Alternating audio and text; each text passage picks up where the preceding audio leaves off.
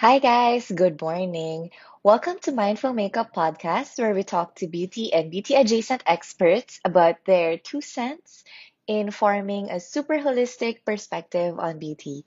Today's guest is Ryan Ong. He is a professional events and sports photographer. And the kinds of events he shoots are fashion shows, press launches, press cons, concerts, performances, red carpets, and various events for brands. So he is a Sony Philippines ambassador, and we are so excited to hear from his perspective today about shooting in the moment. Let me add him. Thank you, Denise, for for waking up for us. So, and let's wait for him to connect. And ayan. Good morning, Hello Ryan. guys. Hi. So Hi. thank you for thank you for sharing your time with us today, ha. So problem. just uh just to recap, Ryan is one of my favorite event photographers. No naman. And I when I see him in an event, na-excite ako because I know I have something to post because he's such a talented photographer. Like I I guess there's like some ano, paghahanga here because I know for events you cannot exactly control the background, the lights, and everything. Yes. So it really amazes me how you can still capture a very nice photo as if you had all those things under control. So let's just briefly say hi. Den is here, Den Bengzon. She's so Hi, excited to see you. Hello. Hi, Angela. Okay, so let's just get on with the question. So, Ryan, I just want to ask you, what makes a good photo for you? Like, is it the lighting, the model, the post, the posing, the staging? Because you shoot a lot of live events, and it's not like studio photography, diba? You cannot Yes. control Uh, almost all of the factors. You yeah. basically only have your own gear. So, how, what makes a good photo for you? Um, a good photo for for for basic photography talaga. Uh, what they say in the rules, a good photo dapat maganda exposure, meaning um, there there are three elements that I always consider. First is the Three. exposure. The second Mm-mm. is the color, the white balance, and the third is the composition. The exposure is is just about ano, if it's madilim or maliwanag. So you have Yes. to make it you have to balance it. Hindi sobrang maliwanag, magiging over over yung mukha mo or blown out. Hindi din Oo. pwedeng madilim, sobrang dark yung shadows. For the color, uh, you adjust it sa camera mo, sa white balance naman. So, Mm-mm. basically, minsan kasi ang mga lighting, like when you go out, um, maaraw, nagiging yellowish yung mukha, yung Yeah. spots sa mukha. So, sa, so in our eyes, hindi ganun yung totoong color ng skin mo. So, so usually pag sa events, we we prioritize yung skin tone ng mga guests kasi sila yung mga subject mo. eh. Yeah. So, we set the camera settings to the proper white balance. Like, um, ito, i-demo ko. Yeah, no. Um, O, sa, sige. ca- yeah, sa camera, uh, you just go to the white balance Oo. and adjust it. Adjust the temperature. Okay. And So, you do this by eye lang. yeah. Uh, ayan, oh, makita Okay. mo. There are lots of different te- temperatures. So, depending on ano, kung yellowish yung ilaw, like sa hotel, ganun, ah dagdagdagan ko Mm-mm. ng blue to balance it. So, kung Mm. kung yung sa mga ano naman, mga cloudy settings, nagiging bluish yung, or yung bluish yung cast sa mukha, Oo. dinadagdagan ko naman ng yellow. So, it's just, ano, you're correcting the the color. So, ang ang goal Okay. mo dun is to always um, uh, produce the, yung ano yung tamang color. Like, if yung gown niya is white, it should be perfect white, hindi parang off-white or yellowish. So, that's under the color. Mm. So, we want to show the viewer kung ano yung talagang color, color ng skin So, tone, gano'n. so I just wanna ask you, when you do color balancing, you make it accurate talaga. Yes, as much as possible. Uh, of I course, just, if when you go into events, the lightings oo. are so tricky, di ba? So, Oo nga. First I prioritize is the skin tone. So, make sure that the skin tone looks nice. Hindi yung parang naging Oo. bluish na buo or naging reddish. So, that's what I prioritize. So, yun muna, using clean color. So, I just wonder, because sometimes on online, I see very stylish photos na medyo Ah, parang brownish yung ano niya. ah, yung final look niya. So I Mm. just wonder if you wanted to do something like that, do you still capture it color accurate, tas pinopost edit mo na lang, or do you capture it brownish na agad? Ano, ah, I always, yung ginagawa ko talaga is, ah, I capture it the right way, the correct color muna. Mm-mm. Then if you want to put filters, mga ganon, you can do so naman after to make it a little artsy. Later. Ah, Oo, kasi, later. kasi important for me to have the original files na original colors din. Right. Ah, kasi for press oo. release, they will need it. They won't, they, hindi nila gugustuhin, uy, ba't, ba't sepia or black and white yung pinadala mo? So, yung mga press release, o yung mga sa media, they, Yeah. they hand it to the media, yun yung ipopost nila ma- ma-post ng black and white or sepia. So, so yun na naging um, standard operating procedure ng photographers. Is, yun nga, uh, exposure and white balance should be perfect so that your Okay. original files are are are perfect. Are accurate. Then, We have, sorry, we have a comment lang Yeah. here. Ryan, Yeah. I used to follow you around in Happy Skin events because I would need photos for real-time posting on Instagram. this is maybe five or six years ago. Si tagal na. Ah, I see. Uh, Sophie is here. Kagabi pa siya. She also commented she is excited to hear from you. hi, Sophie. Okay, so where So, were I- we? Ah, yeah. So the last uh, element for me is the composition. Uh, composition is about uh, how you frame your photos. Kasi ang usually ang photos is um, 4x6 format siya. Yung ganun, di ba? Yeah. The camera. So, for, depends on the type of photography that you're doing. Um, if it's uh, more landscape, I, I usually shoot pa, pahalang, pa ganun Oo. horizontally. If it's for um, portraits, it's a mix of um, horizontal and vertical. So Mm-mm. if you want to do beauty shots, especially for makeup makeup industry, uh, I always shoot um, vertically and a little close Mm. up. So depending on the on the subject and the background. So I always consider uh, a good photo to have good a proper framing. Um, for the standard kasi ng photography, they prefer na ang ang face ng subject is Mm. nandito, not not in the middle. Parang ganun. So Ah, medyo dito or dito ng frame. Oo. For for horizontal, either nandito yung Mm. subject mo or nandito. To the Because side. ang so, yeah. And also if it's possible na you include um, mga components like foreground, middle ground, or background. So, so usually pag sa Oo. event, kinuna mo yung tao, kung may makita kang magandang background, like uh, may branding sa likod. So I put them here and sinasama ko sa frame yung background. And kung may Ah. products, nilalagay ko dito. So, ang goal mo lang naman is to let your viewers, when they see the photo, papal, papal, laruin mo yung mata ng viewers. Parang, they see the subject and there's Okay. something here, may foreground and may, may background. So, minsan binablur ko yung foreground or binablur ko yung background. Parang ganon. So, it makes the photo more interesting. Yun. ganda nung tip na yon palalaruin mo yung mata, no? Yes. ah. parang kasi you're creating, you're not just taking photo of people. You you want to create your image din.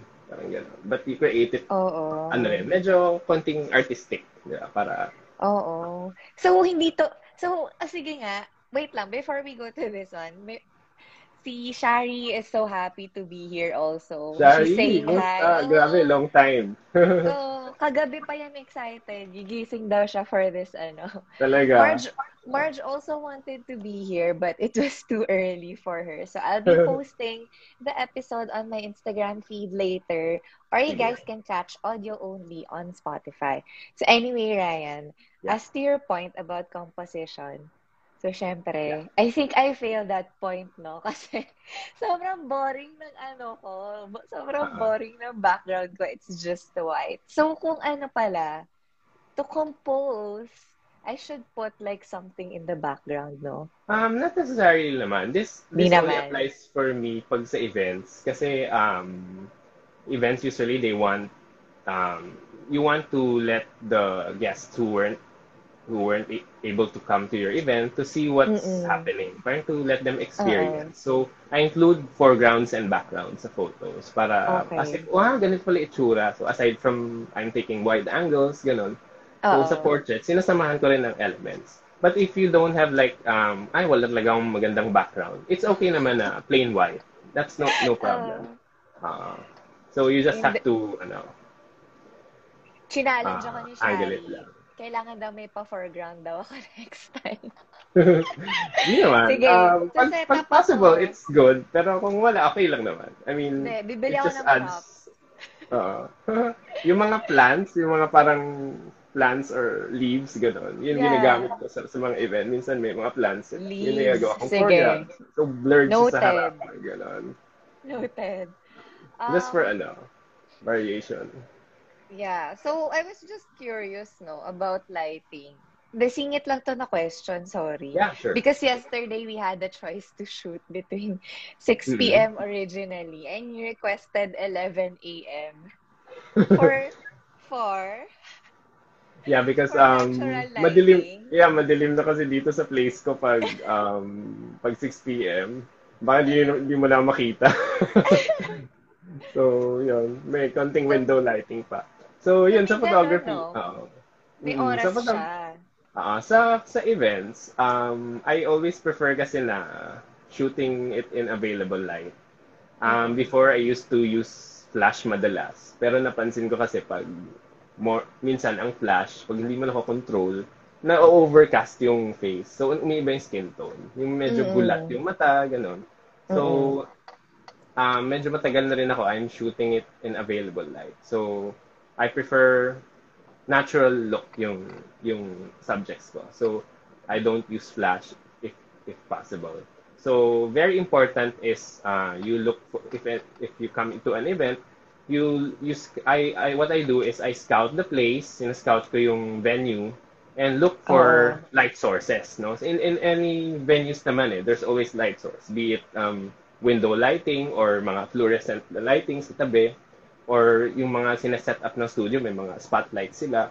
So I I look for those spots and I look for a good spot na kukunan yung mga guests na may ay makita yung background maganda hindi hindi di- hindi distracting na yung background. So those are what I prioritize. First is lighting, second is yung yung tama ng lighting sa mukha. So, kasi minsan may mga spots na oh well lighted nga pero pag pinicturean mo yung subject doon, nagiging harsh pala sa sa face. Oh no. So, ah, so it, ito, this is a trade secret that I do.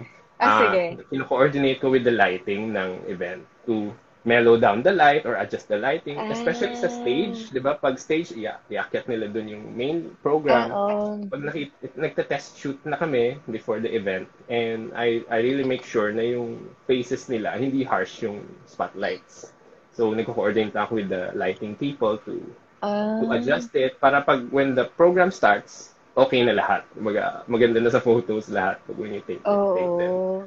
Then last, I always, ano, is yun nga, yung mga spots na make sure yung background, um, you have a background but I try to avoid yung mga, ay, may mga magugulong gamit sa likod, like protruding yung plant dito, or may mga light, mga, mga chandelier na dumikit sa sa sa head mo, sa likod Mm-mm. or mga yung mga unwanted um, materials like uh, fire extinguisher or yung exit door nakikita sa likod or may Oh! ibang tao. So Oo. those are what I always um, try to avoid. So Oo nga. lahat 'yon ni ni sa scout ko na before the event. Ang So that dami. When when the guests come or kung sino man kailangan kunan, um, medyo alam ko na kung saan sila kukunan. And important is the skin tone nga. Um, hindi pwedeng harsh yung, sha- yung shadow and yung highlights. So it has to be a spot where you look good in the camera. Kasi I'm shooting it at available Oo. light. Like ganon. Actually, lighting, biktima ako niyan minsan eh. And it's Ah. funny to know that it's actually you, photographers, who Mm. coordinated lighting to fix that. Kasi minsan, yung lighting, kapag yes. oo. merong type of light na grabe yung eyebags Flat. ko. Ah. If the lighting kasi is talagang malakas above your head, talagang Oo. magkaka-eyebags. Kasi ano eh, dito yung light, so matatakpan ng Oo. ng mata mo ito, magkaka-eyebags ka. So, kaya di, ba- di ba pag nag-shoot tayo outdoors, we try to avoid the uh, 10 to 2 p.m., yung noontime na light. Ah, ganun Kasi ba? nagkakaganon ka, Oo. di ba? Oo. So, better ang light is um, medyo adjacent to you and not not directly above you. So, medyo nandito sa side or dito para it can create uh, may konting shadow and may konting highlights. You know, but not too harsh. Both. Uh, but not So, too we- harsh. We have a question here, Ryan. Yes. True ba yung sinasabi na letter A para mas natural when posing? Letter, what? Ano Letter yun? Can you clarify, Shari?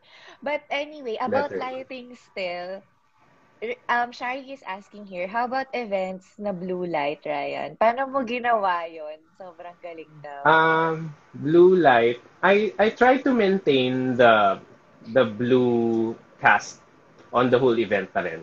So, pag ganun kasi, kung hindi na nakakayanan ng white balance, minsan, um, sagad na yung temperature ko na ginawa kong yellow, kulang pa. So, Oo. that's the time I use my flash. So, flash naman Okay. kasi, I, I don't use that as a main source. I only use that to fill in the dark spots sa mukha. Kasi kung gano'n nakadilim at bluish pa yung cast, I want to remove that blue cast sa, sa face lang. And I don't Oo. want to overblown or, or ayokong sineset ko yung flash ko na hindi sobrang lakas. Kasi if sobrang Oo lakas, eh. pati yung ambience nawawala. Nawawala na yung blue Oo. cast sa likod. So, ang gusto ko kasi i-maintain is to let the audience feel, ah, ganito pala yung feel ng event. Um, medyo bluish ang cast. I want to maintain that in the in the pictures. But I want to preserve the correct skin tone of the subject. So what I do is, kaya pag napansin niyo ako sa event, uh, when I shoot the when I shoot flash, nire-reverse ko. Kasi if I shoot it directly, ang lakas sobra ng Mm-mm. intensity sa face Mm-mm. and na, na-overblow yung likod. oh, and nagmumukhang gulat pa yung faces nila, di ba? So, Oo. I I want to shoot it, hinihinaan ko lang para yung edge lang ng light yung tatama sa face. So it Oo. just fills in the shadow and medyo nare-remove yung blue cast sa face ng ng Mm. subject. So with that, um, na-maintain, ma-maintain mo yung skin tone and mukhang natural Mm. look siya. Yung parang hindi siya na-flashan. So, Okay. yung, pa rin, yung as if you shot it in available light pa rin. You know what? You make it Mm. sound super easy and simple. Pero as a person, nababad sa events and for some reason noticing that event Mm. suppliers super love blue light for some reason. Um, it's If actually not blue, no? super- Pink. Oo. Blue Ma- or pink? Mahirap din yung pink. Oo. Sobrang labo. Tapos yun nga, with the photo I posted last night to tease this um IG Ah. live interview, that was a super duper pink event. Pero ang galing Ah. kasi you made it work and you're making it sound super duper simple right now ah. But actually guys, that's a that's a lie. That's not true. Hindi siya ganun kasimple. Masyado lang magaling Ah. si Ryan. Well, kasi, hindi, hindi naman. It, it took Oo. practice din, ganon. And I've encountered, uh, siyempre, at first, laging pumapalpak ako. Yung, nako, ang pink sobra ng picture, ganon. So, it took Oo. me years din to practice. I, I I-practice mo think rin. decades na rin eh. Um, to practice the flash photography. So, I I use it when I need it. Parang ganon. So, Mahirap yan mo lang kasi siya. When I try to take selfies in events with really blue and really purple lighting, Mm. I'm like, alam ko na na parang, shucks, hindi to kaya ng powers ko. iPhone or yung my handheld. Ah. Sobrang, I, I just give up and just rely on taking the press kit home. Tapos ako na lang mag-shoot sa bahay with better lighting. But oo. during the event with the blue or purple lights, I can never, I can never make it work. But it's okay. Um, I mean, for me, uh, maganda rin yung ganun eh. Yung they put uh, pinkish cast or bluish, ca- bluish cast. Kasi Oo. minsan the brands wants to emphasize uh, that mood, di ba? Or the ambience uh, related to their product. So, it's Mm-mm. um, normal na for events that they put such. But for photo ops, for me, Mm. uh, I make sure na, ano rin, um, in, in the photos, preserve pa rin yung skin tone, ganon. So that's the time I I use flash if I need to. But if not, I still look for better spots. Um, Yun. So, ano, no, that's, yeah, Shari saying na todo color corrected with, ano, with Ah. fancy lights. Mukhang alien sa, oh my God, nasabi ko na rin to. Sobrang common na to complaint na if you, Ah. if you're not very good with your camera, mukha ka talagang alien. Um, you just ano, uh, if you have a flash, you use it. Tapos just Use ano lang, you can control the intensity Ah, or or not, Oh. ah, hinaan mo lang yung yung intensity ng flash mo. Okay. Kahit direct okay lang naman eh. Just hinaan mo. You'll see na na mag ano, mag madadagdagan ng white um cast yung yung face mo Oo. so it balances out the ano, the ambient light.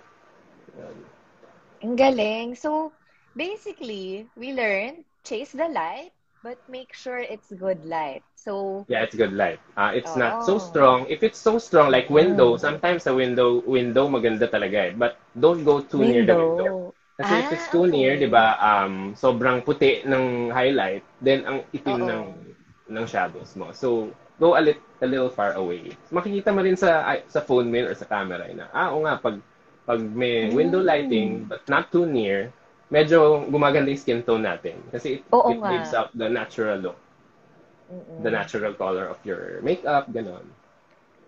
So, we have another question here.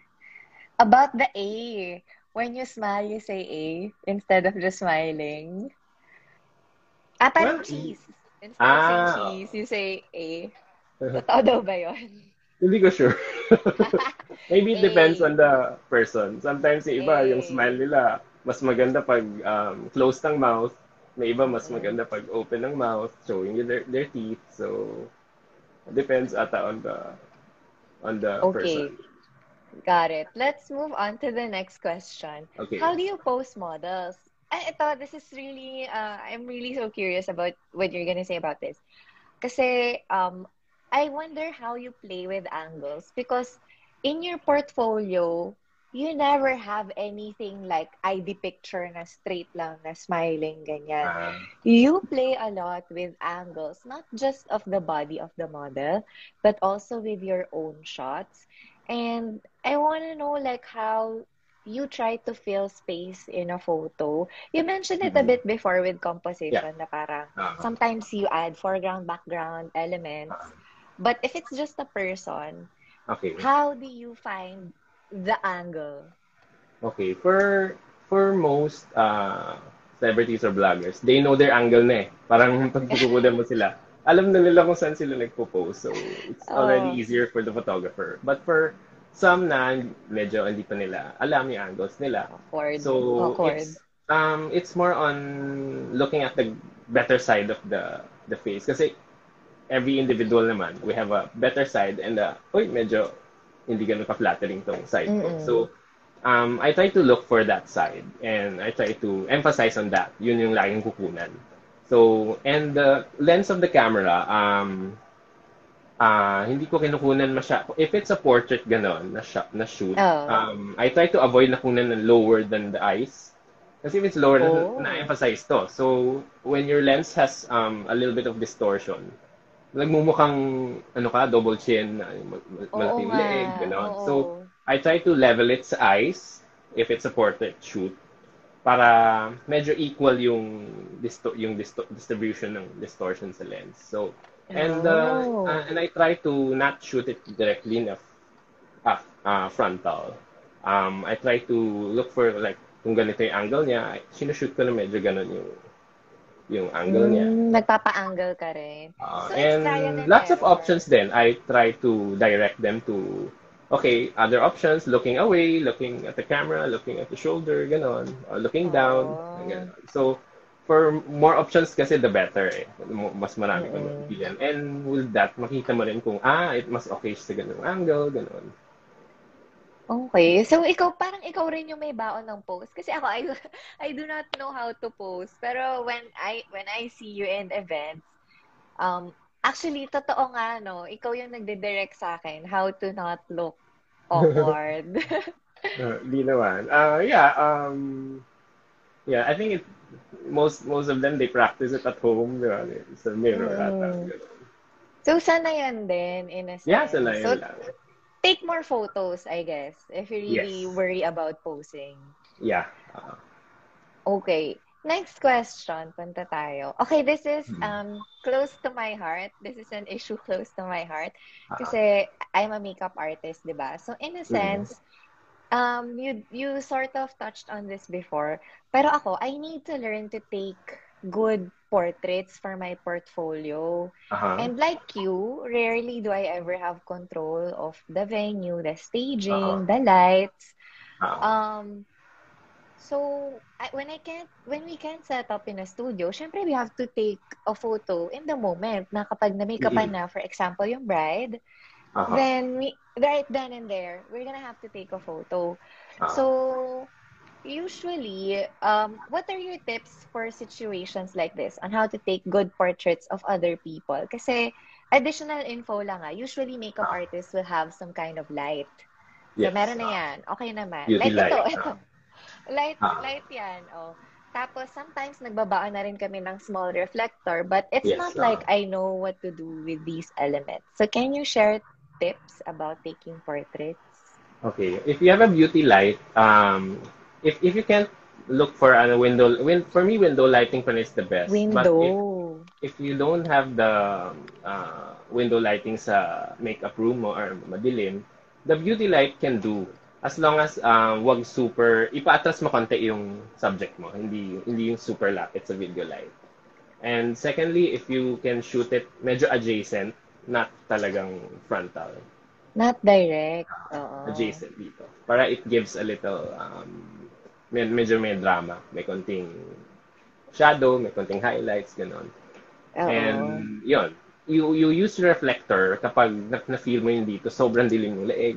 Kasi nandito, since nandito yung light, nandito, for sure, dito magkaka-shadow. So, Oo. you want to blow this one up a bit. So, saan ka naglalagay ng reflector? Any reflector will do eh. Uh, uh, white cardboard will do, ganon. Or Mm. a white cloth, ganon, ila, ilapad mo.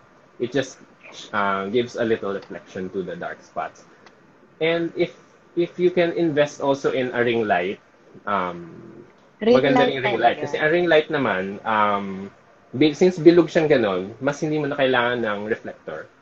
Kasi since pabilog yung ilaw, It's it lights up over. everything dito. Tapos nag, nag-glow yung ano, yung yung skin tone ng subject ng model na minikapan mo. Ah. Uh, Okay, so, but um, I'd like, sorry, I'd like to ask you something Ah. ah, tungkol sa ring light. Because as a content creator, one of my first investments was actually a ring light. ah, And yun yun then they say the same thing in the internet because it it's a ring it distributes light evenly so theoretically there's less shadows actually have it in front of me right now ah, let me plug it in i just have this question ah. kasi when you use a ring light meron siyang weird effect na parang off ko ba tong yung sa eyes. oo no at Ah, saka magkaka-ring talaga sa eyes. So, madalas ginagawa ko, um, nilalayo ko yung ring light. Hindi sobrang lapit. Mm, sa subject. Dapat malayo siya. Ah, medyo Tsaka malayo. ano, nagkakaroon siya ng ano, ng shadow na additional Ah, sa likod. Parang nagdidilim. That, that's normal kapag yung background mo is very near you. So, Ah. kasi lalayo malapit ka, magkaka-shadow. Oo. So, ganun talaga. But it's normal. So, what I do is I shoot it tight. I, I don't Mm. shoot it na half body na. So, nizo-zoom in ko yung camera. So, Oo. mas tight. So, like, if it's a headshot, nandito yung Mm-mm. face mo. Yung ganun. Oo. Para talagang beauty shot lang. Okay. So, if using a ring light, yun nga eh, Shari's also saying, oh, she never uses her ring light anymore. Ang harsh kasi. I also find it Ah. quite harsh. Parang hindi ko siya matimpla ng maayos. But Ah. if you're using, you actually like ring light, and your advice is not harsh. Let Either, either, soften this. oo, soften the light, hinaan mo siya, or i, medyo i-distance mo siya away from the face. Para Soften hindi it? sobrang, ah, malayo. Tas to Ah. avoid the the background, ano, sha- The shadows, yung excess ah. shadow, I ah, stay away from the background. yeah, medyo may distance. Magda-darken konti yun kasi lumayo siya sa ilaw, but that's fine. Um, Okay. Important naman is the is the subject. And yun lang, if you find the ring light too sobrang lakas, hina, pwede mo siyang hinaan. So, Hinaan. soften it. And adjust mo na lang sa camera. You just adjust the exposure sa camera. Actually, that's a big deal. Kasi when I first got my ring light, tinutodo ko lang siya. So, you Ah, actually yun, yun use yun. it on the softer. ah, I, I adjust it kahit na, kahit na, oh, mal, pag, pag, I think pag, ang napansin ko, pag nagme-makeup kayo, ah, medyo todo yung Mm. light kasi you need to see ata the, ano eh, the The texture. color. Ah. Pero Oo. kasi, what the camera sees, iba yung nakikita ng lens, ng, ah, ng sensor ng camera sa eyes Yeah. natin. Ang eyes natin, pag tingnan natin, nag, nag-auto-adjust ang mata natin eh. Pag maliwanag, um, parang ino-auto dim niya, di ba? Parang pag tingin mo sa Mm. maliwanag, ino-auto dim ng mata mo. So, nag, parang nag-automatic correct. So, pag tingin mo, oh, okay na. Ah, nag-adjust kasi yung mata mo. But Yeah, camera does not yan. adjust itself. Kumaga, Oo. the camera sensor, you have to adjust it. Kasi pag pag Okay. na-expose mo siya sa ganong exposure, tapos pag ang tingin ng camera, ay, sobrang liwanag, yun na yun. So, either you adjust the exposure ng camera or you adjust the, the ring light itself. You know? Iba kasi Mm. na-record ng ng sensor ng camera sa mata natin. So, Oo. Ah, so you really need to tone down the the intensity of the ring light when you're taking photos na. And you always check what's on your camera. You Yes, rely, ah. you re- really rely on it. Okay. Ah. That's interesting ah kasi Mm. okay, I feel I, I feel so dumb na kasi when I when I use ring light, todo todo talaga siya. And Ah, totoo naman, before din for ganun eh. ano, Ah, nung una isip ko, ah, todoin ko nga. Ay, sobrang liwanag talaga pag todo. Parang hinihinaan ko siya. Kasi pag ah, todo, so soft siya. ang, ang ang registration sa camera, yung yung highlights talagang puting-puti na as in washed out na. Oo. Oo. Because Kasi yun nga, yung lakas ng light. lumabas. Oo. para kang gumamit talaga ng flash. Parang ganun. Ah, It's just the same okay. thing. Ang difference lang is the way that uh, it was produced. Ang flash is packed. Yung ring light, steady siya. So, Oo. I think the intensity is the same. So, yun din. You have to adjust the adjust it down. The, adjust down the intensity of the the light. Same Oo thing with nga. flash. Ganun. Huwag mo rin Oo. i-full full ano, intensity. Ina, inihinaan ko rin siya.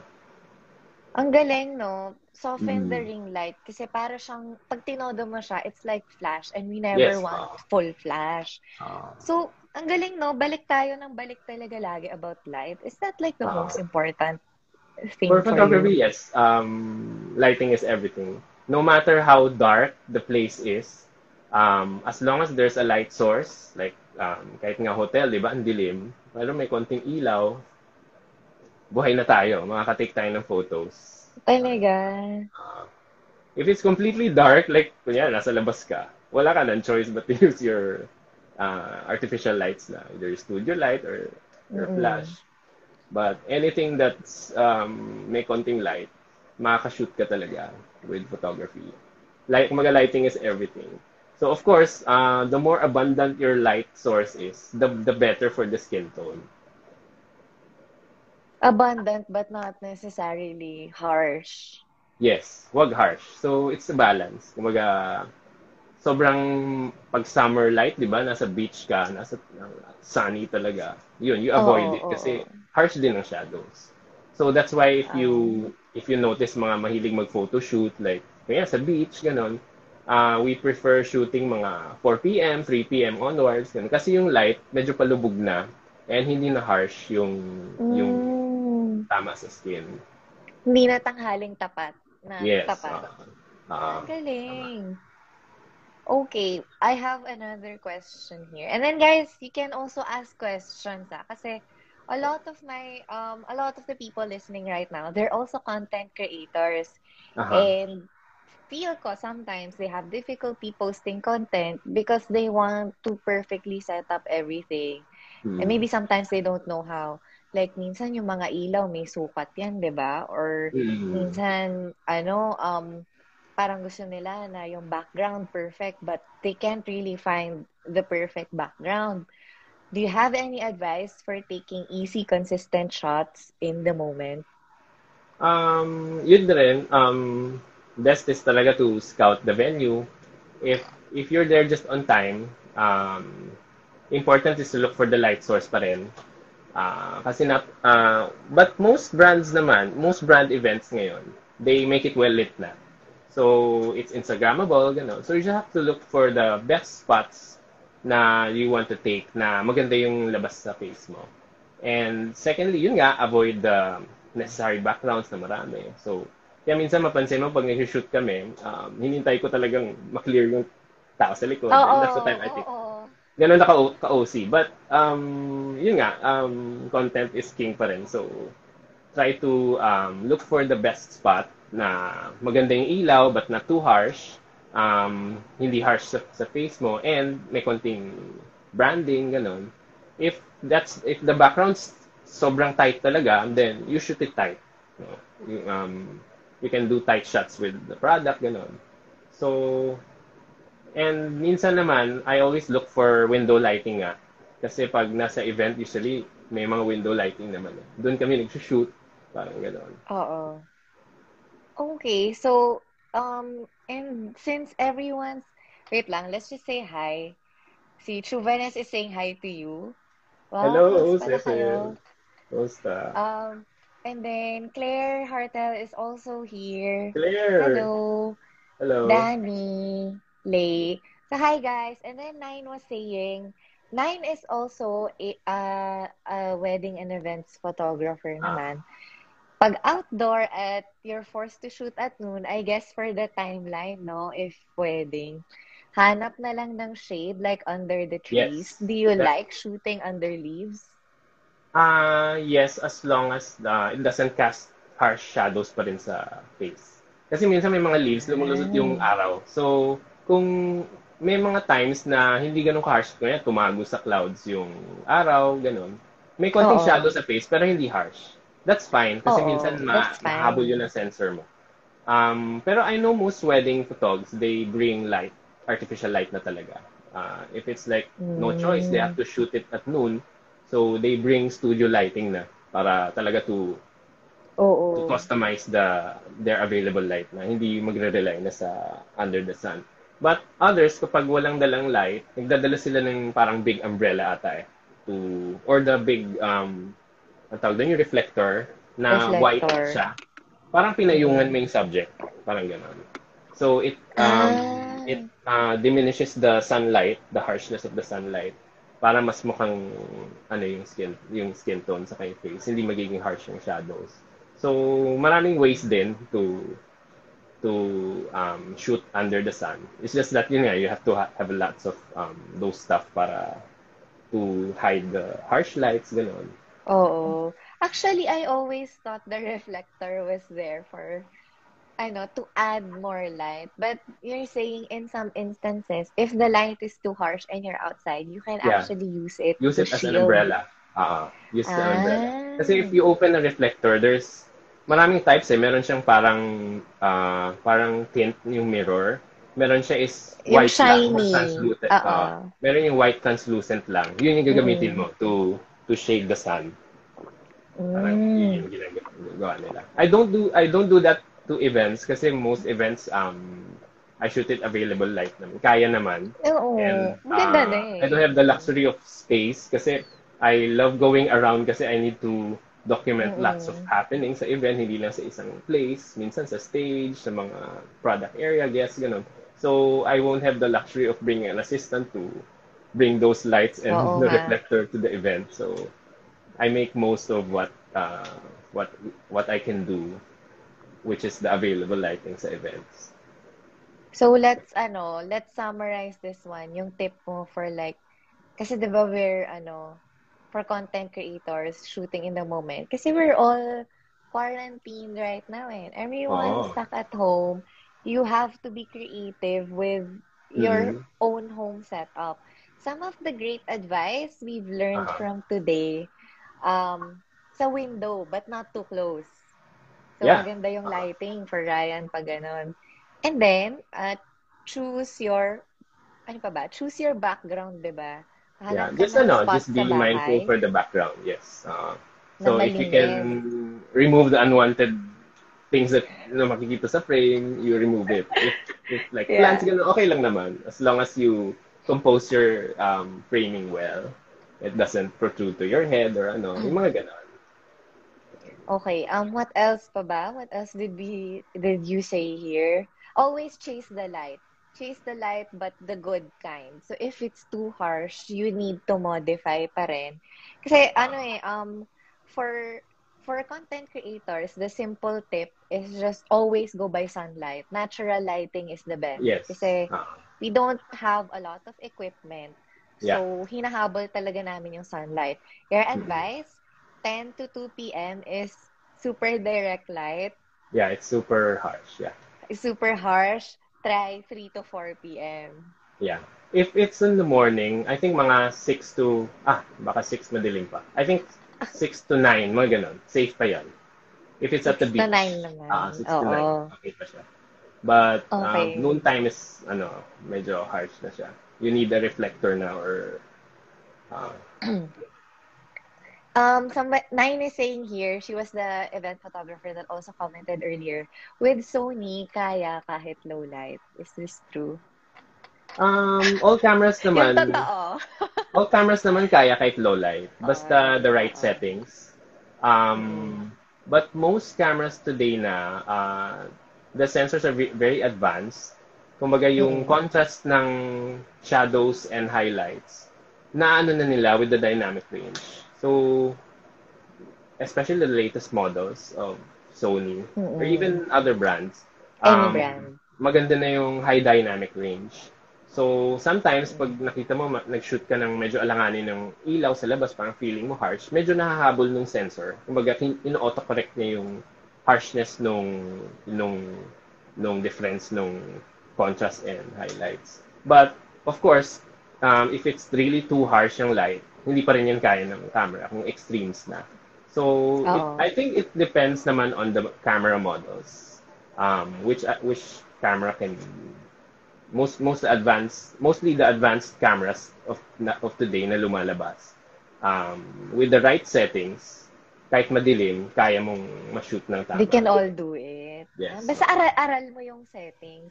yeah So, you uh, a little ano lang Yeah. uh, uh, adjustment on your settings ganon So sa high dynamic range, you mentioned it earlier. Curious ako kasi sometimes I see this in my cell phone camera apps. mm Do I turn it on? What does it do? Ah, yun. Um, pag medyo contrasty yung, like for example, ah, sobrang liwanag and sobrang dilim nung image, yung baga both meron. So you turn that on para medyo iba-balance Ah. out niya yung shadows saka yung Oo. highlights. Ganun. Ah, okay. O sige guys, ah, if you see that in your cellphone apps din, tapos napashoot kayo ng tanghaling tapat, try try it with HDR. Kaya Ewan ata, ko. but I'm not sure if gan, um, phone cameras kasi are medyo limited pa rin yung ano niya. Oo. But maybe the advanced ones, medyo mahabol niya konti. Pero best pa rin is um, tama yung light. Um, Pag Mm. super harsh talaga, minsan hindi na siya mahabol. In-camera editing, gano'n. Ta- ah, talaga, kasi sometimes we have this attitude eh, na parang Mm. Photoshop na lang or post-process Oo. na lang. But you're saying it's really important in the moment to capture it in the most Correctly. accurate. Yes. Ah, uh, so, yun ang as- technique. uh, for me, uh, since I'm shooting events and doing Mm-mm. sports as well, um, the lesser post-processing, the better for me. Kasi uh, most of my clients, they need the photos agad-agad. Like after the event, submit na. Oo. So I don't have the luxury of time to open my computer or my laptop to edit it one by one. So medyo nahasa ako to na-practice ako to shoot it right in the camera na. If if kaya, the best exposure and the, the right color na and kumbaga wala ka nang i-edit and Oo proper nga. framing ganon and bet, yung Mm. light maganda na kasi it's hard to to do the editing lalo na kung medyo ang layo nung ano eh, yung marami yung harsh sobra or ano. So best is you compose it right na, you shoot it right in the camera. So with that, you can you'll be more flexible with your photo. Kumaga, if you want to add filters, you want to make konting adjustment pa, if you want to adjust the color, ganon, hindi sobrang pixelized yung effect dun sa image. So, Ah, is it may, if may, you it matters intend, eh. oo, if you Mm-mm. intend ba to edit, um, mas madali i-edit yung parang plain color accurate photo kaysa kapag ano siya, let's say, oh, may onting dilim. Kasi let's say, I shoot Mm-mm. right now, nadiliman ako, and I'm like, hala, wala na akong ilaw, I don't care. Shoot, shoot, shoot pa rin ako. Sabihin Mm. ko, ah, ah, I'll just add brightness after. But you're saying na it's harder to do that, and I Yeah, should um, better fix. Yeah, it's be- it's easier to edit after if your shot is near perfect na. Like, tama na yung exposure, tama na yung color. Ah, Kasi kung sobrang like bluish or sobrang yellow na yung kuha mo, hindi mo in-adjust. If you're gonna edit it, kukulangin ka pa rin. Like, pwede mong ma-edit ng na ano sa Photoshop, but it affects the quality of the ano, the details ng image. ah, ganun Kasi the more yun? editing you do with the image, the more may ibang nagagalaw na elements. Yun. So, So, it's a scam. Hindi ka pwede mag-rely sa Photoshop. uh, for events, yes, it's hard. Oh. Kasi drastic ang lighting plus um, oh. Kumbaga, ano na eh, parang kung hindi mo na ayusin yung images mo sa pag-take mo, mas konti na yung, ano mo, yung allowance mo to adjust. Parang mas lalong papangit ng image. Mm-mm. It's different from shooting like landscapes. Kasi landscapes, you have all the time in the world. You can shoot it with RAW, ganon, and post-process it afterwards. Um, Oo. there are a lot lots of um, elements that you need to consider pag pag nagsushoot ka ng ng events din kasi. So, Oo. we try to practice it na shoot it right in the camera. then Shoot it para right. Lesser editing na lang. If not, enhancing na lang ang gagawin mo sa image mo afterwards. If you want to add filters, mas flexible siya. And nandun pa rin yung quality ng color at saka nung, nung image. Actually, it's interesting that you would say it this way. Kasi I mentioned earlier to you that I also do YouTube, di ba? Mm-mm. Tapos, um, um, when I was asking about my sound naman, so I used to work with this production company. Nagtanong ako sa sound guy nila. Sabi ko, sobrang Ah. pangit ng sound ko. Sabi ko, um, paano ba yung basic editing lang na ito? And he said na, Mm. alam mo, feeling ko yung pag-capture mo mismo yung may problema eh. Mm. If you first fix how you capture the sound, your editing will be so Ah. much better. Sabi ko kasi nagno-noise reduction ako. But when I Mm. do it, nag-iiba yung tunog ko, parang robot. Ah, kasi the, kasi maybe the kasi siguro ang sound marami rin siyang components. So when you do when you alter something, may ma-affect na iba. Parang I think ganun din siya. Exactly. Ah. Exactly. So it's like what you're saying na parang if if masyadong hindi okay yung pag-capture mo, if hindi accurate yung pag-capture mo in the first place, whatever you edit, sobrang mag-aano, sobrang madi-distort din yung ibang features of Yes. ah. The sound, It- it- or in it- your case, it would the affect. photo. Oo, it would affect. Okay, So, we have a yun pa rin. question here. Um, do you shoot raw? Can you give some pros pro tips in post-processing? Um, in my field, I don't do raw. Uh, um, because yun nga, um, clients need the photos uh, ASAP. So, I don't have time to edit. So, I shoot them in JPEG na. Plus, uh, in events, super dami ng takes namin ng photos. So, it saves my memory din. And since I don't do much editing naman on on my images, I just shoot JPEG na lang. So, I only shoot raw if kapag, let's say, um, I'm out of the country, I, I want to take a landscape photo, and pag nakita ko, ay, medyo ang high contrast, parang blown out yung clouds, tapos wala mas yung minsan kasi ang weather hindi mo ma, ma matansya, 'di ba, when you're traveling. Yeah. Ay, gusto ko sana um, yung leaves green na green and yung clouds makita pa. Minsan pag pagpunta mo dun sa lugar, hindi ganun yung weather. So, might as well take it then I shoot it with a raw kasi with raw you you have more flexibility in editing pa the image. So, Oo. pwede mo palitawin yung clouds after or pwede mo ayusin yung colors after. So, that's the time I shoot raw. If I see na this uh, image, ano, kailangan ng maraming editing, ganon. So, technically in my field, I I chose to shoot JPEG since hindi ako masyadong Mm. nag-edit after.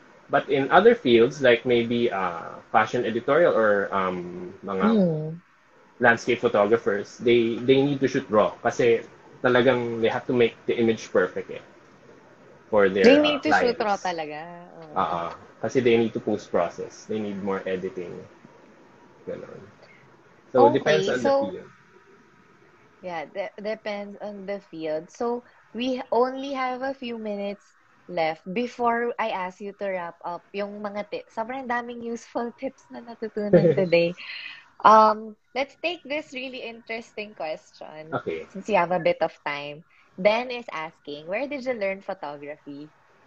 Oh, grabe. Um, actually, I learned it through travels. Actually, um, I never liked photography ever since, uh, even after college. I only started Oo. um, uh, photography as a hobby nung nagta-travel ako. And it started when my wife bought a small digicam. So, Yeah. pag nag-out of the country mo or go to some places like Boracay, ganun, di, ako yung taga-picture sa kanila. Sabi niya, "Oh, you take my photo. So, so sometimes, pag nagtitake ako photo, ay, sige, ang ganda pala nitong image ah. So, I, na, na, na in love ako to shoot landscapes and travel. Oh. So, doon nag-start yung hilig ko sa photography. And then, maybe after two years, um, nag-invest ako sa yung SLR lang, yung murang SLR. Kasi isip ko, I want to level up, ganon, to, to Oo. learn more. So, I learned through online magazines, mga ganon. I subscribed to magazines, mga photography magazines. Then, then on, shoot ako ng shoot until, I don't know how, uh, a friend of mine who owns the website, uh, it's called goarchers.com. Um, they, Yeah. They're a media, official media for UAAP. He invited me if I want to shoot for the website. Siyempre ako, I was so, um, so, ano, sobrang eager ako to learn more photography. It's a new field, uh, sports. So, go ako. So, I, I, I started shooting UAAP, PBA, all those leagues that um that Oo. LaSalle that LaSalle joins.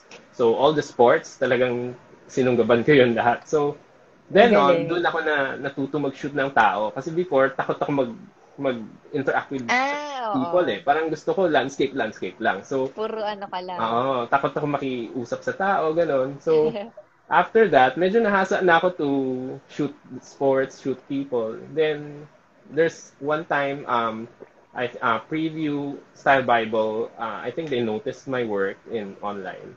So they Wow. invited me if I can shoot for for them. So mga fashion shows. Oo. So ako naman, oh, kakaiba to. I want to learn it. So fashion shows naman, hindi naman ako lalapit. So I'll just take it as it is. Parang sports pa rin. So then on, Oo. doon na, doon, doon na, doon ko na nilo-develop yung um, taking photos of people and eventually mga events nila I I always cover for them. So Summit Media is um, they they handle lots of magazines, mga Yes, Oh. Preview, um, Yeah. Top Gear, gano'n. Uh, FHM Candy, all their events, um, binok nila ako. So, doon ako nahasa mag-shoot ng events. Kasi otherwise, Oo. um, never ko naman na-imagine na kaya ko mag-shoot ng people or, or events, di ba? So, doon na lang, napunta ako sa events. So, technically, my first love was really uh, landscape and sports. So, yun, napunta na ako sa events. So, But na. currently, yung portfolio mo, like the the work that you book, ano yung majority niya talaga? Currently, mostly events. Um, Events talaga. Events na. If there are fashion shows, yun, I shoot fashion shows also. Oo. Ayan, natutuwa yung mga tao. Self-taught ka pala, basically. Self-taught ka? Did, did you Self-taught ba- apprentice with anyone? Ah, hindi naman apprentice, more on um my brother-in-law kasi that time when I was into sports photography then. He was into event. Ah, he was into weddings. So, lagi ako Mm. nagko-consult sa kanya like itong kuha ko maganda ba? Ano ano yung mga mali? Mm. So, my learning curve was pretty bumilis, especially when I was shooting events for the magazines na.